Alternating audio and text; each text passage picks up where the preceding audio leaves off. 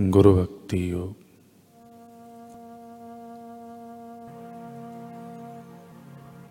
गुरु को शिष्य का आत्मसमर्पण और गुरु की कृपा।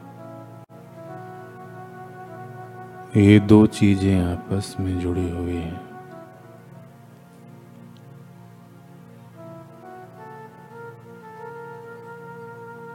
शरणागति गुरु कृपा को खींच लाती है और गुरु कृपा से शरणागति संपूर्ण बनती है।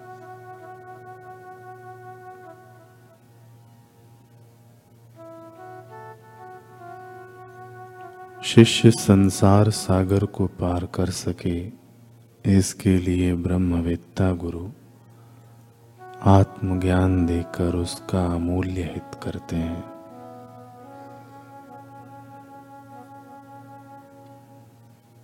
यह काम गुरु के सिवाय और कोई नहीं कर सकता।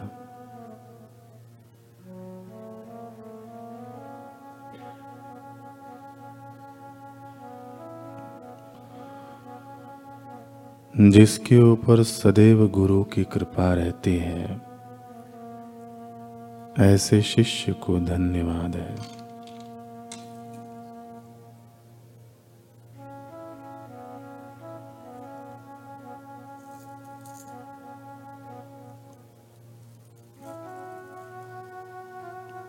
जिसको सच्चे गुरु प्राप्त हुए हैं, ऐसे शिष्य के लिए कोई भी वस्तु अप्राप्य नहीं रहती। आप अपने इष्ट देवता को गुरु कृपा के द्वारा ही प्रत्यक्ष मिल सकते हैं।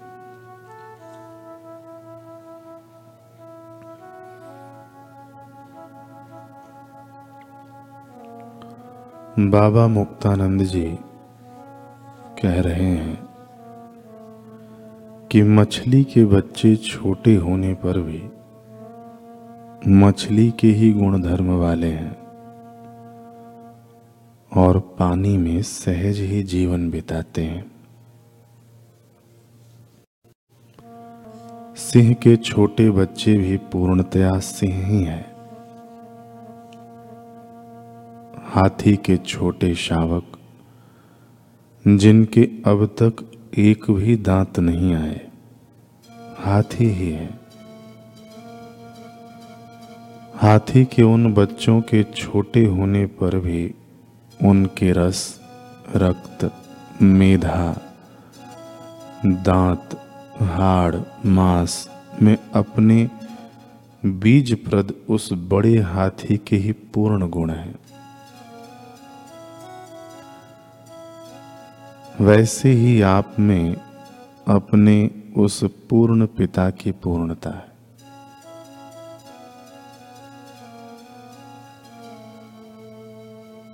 इसलिए आपको सोचने का काम नहीं, चिंता का विषय नहीं।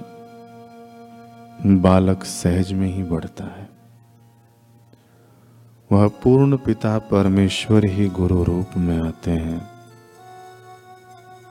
लालन पालन करते हैं।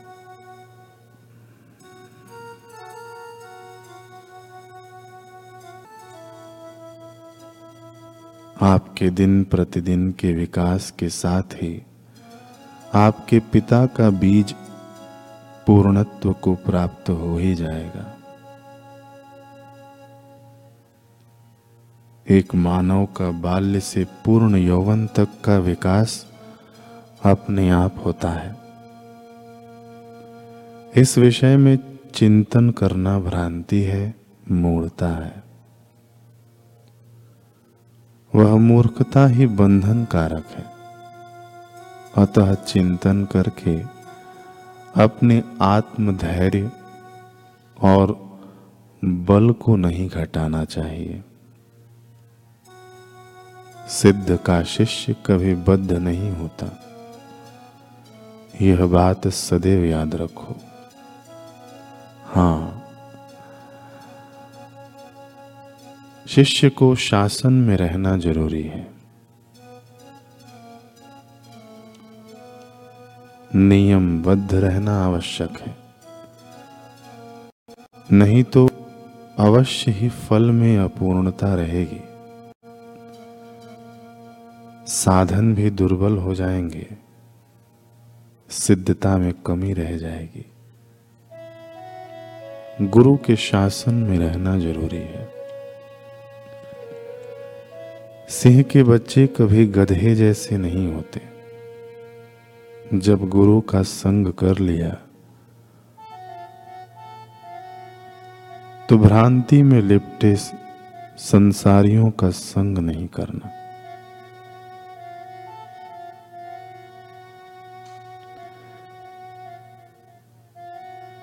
सिंह सिंह होता है, गधा नहीं। वे नख, सिखा, सर्वांग में पूर्ण सिंह ही है। यदि सिंह का बच्चा गधे की संगति में रात दिन समय बिताए तो उसका पानी उतरता है। गधे भी समझने लगते हैं कि यह हमारी जाति का ही है। रोज रोज उसका तेज, उसका स्वभाव, उसके नियम की रीति नीति बदलती जाती है और धीरे धीरे गधे के गुण स्वभाव उसमें आ जाते हैं। वह गधे जैसी गर्जना करने लगता है। गधे की तरह उसके साथ साथ गंदी चीज़ें खाता है। गलियों के गंदे पानी में नहाता है। ऐसा करते करते शरीर मात्र सिंह का रहता है। अंतर्गति तो गधे की ही हो जाती है। धीरे धीरे सिंह की शूरता, वीरता, वन की एकांत प्रियता, अपनी जाति, अपनी नीति, अपने कर्म, धर्म भूल जाता है। गाँव की गलियों में शहरों के बीच में वह रहने लगता है। इतने में धोबी उसे ढूंढता हुआ आ जाता है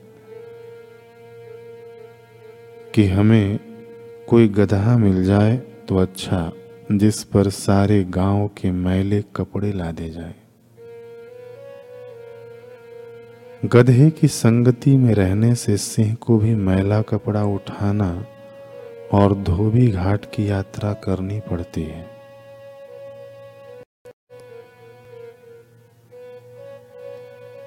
वह सिंह का बच्चा ऐसा नहीं समझता कि वह स्वयं ही सिंह से गधा गधा हो गया है। वह समझता है कि चूँकि बहुजन गधे हैं, पूरा समाज गधा है, उनके समान ही हमारी भी सुधरी हुई नई जाती है, यानी हम भी गधे ही हैं। सुधरते सुधरते गधे का सिंह होना चाहिए था। न कि सिंह का गधा।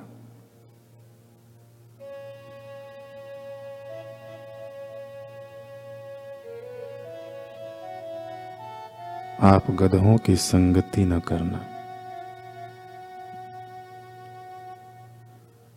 आप बद्ध मुमुक्षु जैसे इधर उधर घर घर मार खाते नहीं फिरना।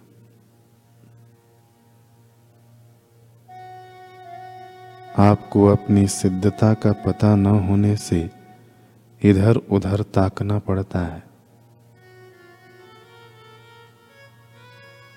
आपको अपने पथ में, अपने मार्ग में, अपने ध्यान योग में गुरु मंत्र में प्रत्यक्ष दृढ़ विश्वास होना चाहिए।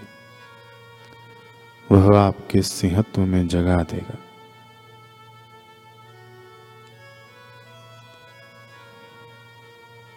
आपके पीछे पर्वत के समान गुरु कृपा खड़ी है।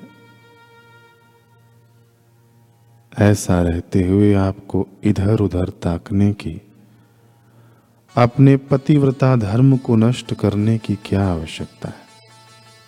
जैसे पतिव्रता स्त्री अपने पति के सिवा अन्य कुछ नहीं समझती। उसका पति में ही प्रेम पति भक्ति का ही नेम पति क्षेम में ही उसका क्षेम, पति में ही उसकी रति होती है। उसका रस भोग भी पति, जप योग भी पति और पति को ही अपनी मति अर्पण कर देती है। उसका ज्ञान, ध्यान और तीर्थ स्नान भी पति है। पति स्नेह ही उसका जीवन व्रत है। पति बिना दूसरा व्यसन नहीं। पति बिना गति भी नहीं, वैसे ही आपको। गुरु अनुगामी मार्ग में पूर्ण रति और गुरुदेव में ही पूर्ण प्रेम होना चाहिए।